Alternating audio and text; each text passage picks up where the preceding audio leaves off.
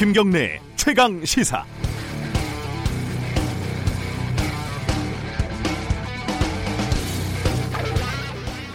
지난달에 조선일보 간부급 기자 8명이 대기업 로비스트를 통해 금품과 편익을 제공받고 기사를 거래한 사실이 폭로가 됐습니다. 조선 기자들이 제공받은 것은 자녀의 취업, 비행기표, 전별금, 명품 등등이었습니다. 조선일보 윤리위원회가 한 달여 만에 조사 결과를 발표했는데요. 구구절절하지만 주요 문장은 이렇습니다. 뉴스타파 보도를 통해 드러난 일부 조선일보 재직 기자들의 지난 행태는 언론인으로서 준수해야 할 기본적인 윤리 규범을 위반한 사례라고 판단한다. 다만 이에 대해서 어떠한 불이익 조치를 요구하는 것은 적절하지 않다고 생각한다. 한마디로 심각한 문제지만 아무것도 하지 않겠다는 겁니다. 조선일보가 뉴욕타임스와 비교해도 손색이 없다고 자랑하는 윤리 규범이 2017년 만들어져서 그 전의 사건에 대해서는 소급하지 않겠다는 게 이유입니다. 이런 어이없는 입장문은 어디 뭐 학원에서 다 같이 배우는 건가요? 조선일보가 윤리 규범을 만들기 전에도 한국 기자협회 취재 준칙이 엄연히 존재했고 회사의 명예를 훼손한 직원은 사규를 통해서도 얼마든지 징계할 수 있습니다. 하기 싫을 때는 어렵게 얘기하지 말고 그냥 하기 싫다고 하는 것이 좋다. 1등 신문 조선일보에 들려주고 싶은 오늘의 리빙 포인트입니다. 3월 15일 금요일 김경래 최강 시사 시작합니다.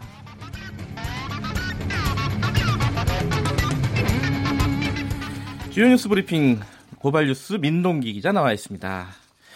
조선일보를 보니까 참 이게 부끄러움은 다른 기자들의 몫인가 뭐 이런 생각이 듭니다. 네. 자, 어제 아 오늘이죠. 오늘 김학의 전 법무차관이 대검 진상조사단에 출석을 하냐 마냐 얘기가 있는데 어떻게 되는 건가요? 출석을 하라고 통보를 했는데요. 예. 출석 여부를 답을 하지 않았습니다. 아하. 그런데 조사에 응할 가능성은 그렇게 크지 않은 것으로 보입니다. 아, 안 나올 가능성이 높다. 그렇습니다. 예. 진상조사단은 출석을 강제할 권한이 없기 때문인데요. 네.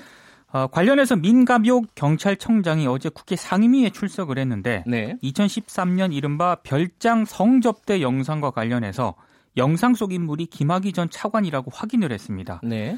육안으로도 식별이 가능했기 때문에 특별히 감정을 보낼 필요가 없었다라고 얘기를 했는데요. 네. 당시 경찰은 김학의 전 차관을 기소 의견으로 검찰에 넘겼지만 검찰은 무혐의 처분을 했습니다. 네. 동영상 속 여성 얼굴을 알아볼 수 없다는 점을 이유로 들었는데요. 네. 어제 국회에서는 무혐의로 결론을 냈던 당시 검찰 수사팀을 수사해야 한다 이런 네. 질타가 쏟아졌습니다.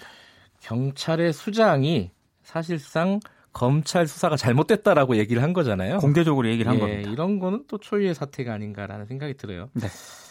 어, 그 김학의 사건 관련해서 성접대 뭐 요새 성폭행이라고 하는 게 더 맞을 수도 있을 것 같고요. 그렇습니다. 예. 그 피해자가 어, 저희 KBS 뉴스에 출연을 했었죠. 네, 직접 출연을 해서 인터뷰를 했는데요. 네. 진상조사단의 조사 과정에 문제가 많다고 일단 지적을 했습니다. 네. 이런 사건은 피해자 진술이 제일 정확한데 네. 왜 자신의 진실은 안 받아주냐고 과거사위원회에 가서 얘기를 했다 이렇게 얘기를 했고요. 네. 검찰은 왜 동영상에 대해서 진술을 번복했냐는 말만 하고 오히려 동영상에 나왔던 행위를 시켰다 이렇게 주장을 했습니다. 네. 이 피해 여성은 2차 피해에 대한 두려움 때문에 2013년 조사에서는 동영상 속 여성이 자신이 아니다 이렇게 진술한 적이 있습니다. 네. 근데 더 충격적인 주장이 나왔는데요. 이 피해 여성이 김학의 전 차관으로부터 수시로 성폭행을 당했고 네. 지금도 해코지를 당하지 않을까 두렵다 이렇게 얘기를 했습니다. 그리고 김전 차관 부인이 처음에는 자신을 회유를 하다가 폭언을 했다고 주장을 했는데요. 네. 2017년 말에 김 전 차관 부인이 이 피해 여성을 직접 찾아왔다고 합니다. 그래서 뭐 휘말려 있는 소송 문제를 돕겠다 이렇게 얘기를 했는데 네. 하지만 별장 성접대 사건을 검찰 과거사위원회가 재조사할 수도 있다는 기사가 나온 직후에는 이 피해 여성에게 피해 망상 환자 아니냐 이렇게 메시지로 폭언을 쏟아냈다고 하고요. 네. 이후에는 이 피해 여성에게 연락을 하지 않았다고 합니다. 이게 지금 그 대검 진상조사단 지금 기간이 얼마 안 남았잖아요. 3월 이달 이달까지입니다. 그죠. 3월 말에 발표를 해야 되는데 네. 지금 여론이나 지금 나, 계속 나오는 의혹을 보면은 수사를 더 해야 되지 않을까 조사를 그런 생각도 좀 듭니다. 그렇습니다. 자 정준영 씨 사건 아니 뭐 버닝썬 사, 게이트라고 할 수도 있고 네. 뭐 승리 게이트라고도 부르고 어쨌든 자, 이게 연예계가 발칵 뒤집혔습니다. 어제 두 사람이 이제 경찰에 출석을 했는데요. 조금 전인 6시 한 14분쯤에 승리 씨는 귀가를 했습니다. 아, 조금 전에요? 그렇습니다. 아. 그런데 정준영 씨는 아직까지 지금 조사를 받고 있는데요. 네. 방금 말씀하신 것처럼 카톡 대화, 대화방의 실체가 조금씩 드러나면서 연예계가 일대 혼란에 빠졌습니다. 의혹을 부인하면서 처음에 기획사들이 강경 대응을 예고를 했었는데요. 이게 대부분 거짓말이 됐고 네. 연루된 연예인들은 활동을 중단을 했습니다.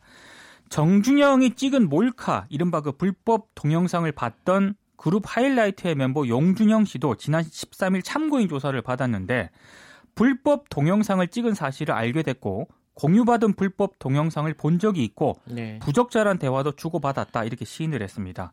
소속사 쪽에서는 용준영이 하이라이트를 탈퇴한다고 밝혔고요. 자신의 음주운전 적발 사실을 숨기려고 경찰에 청탁한 의혹을 받고 있는 FT 아일랜드의 최종훈 씨도 네. 그룹을 탈퇴를 했습니다. 어, 최종훈 씨는 불법 행위와 관련해서 추가로 의심되는 정황이 있기 때문에 이번 주 내로 경찰 조사를 받을 예정입니다. 계속 새로운 의혹이 제기되고 있어요.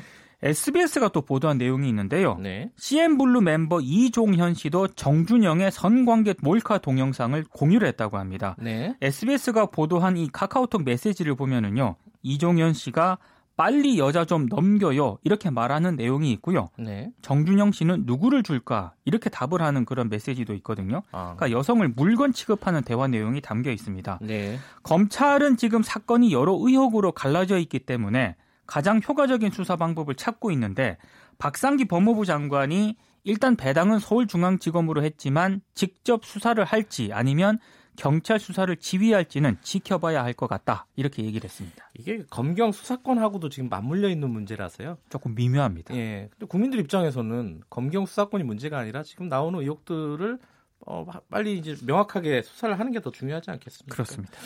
지금 정준영 씨가 어, 조사를 받고 귀가를 했다는 소식도 들어왔네요. 아하, 예. 밤샘 조사를 두 명 다 받았네요. 그렇습니다. 자, 가습기 살균제 관련된 소식이 있습니다. 그 피해자 10명 가운데 7명이 만성적인 울분 상태를 겪는 것으로 조사가 됐는데요. 네. 가습기 살균제 사건과 4.16 세월호 참사 특별조사위원회가 어제 실태 조사 결과를 발표를 했는데 네. 성인 피해자의 63.5%는 비염과 같은 코와 관련한 질환을 호소를 했고요.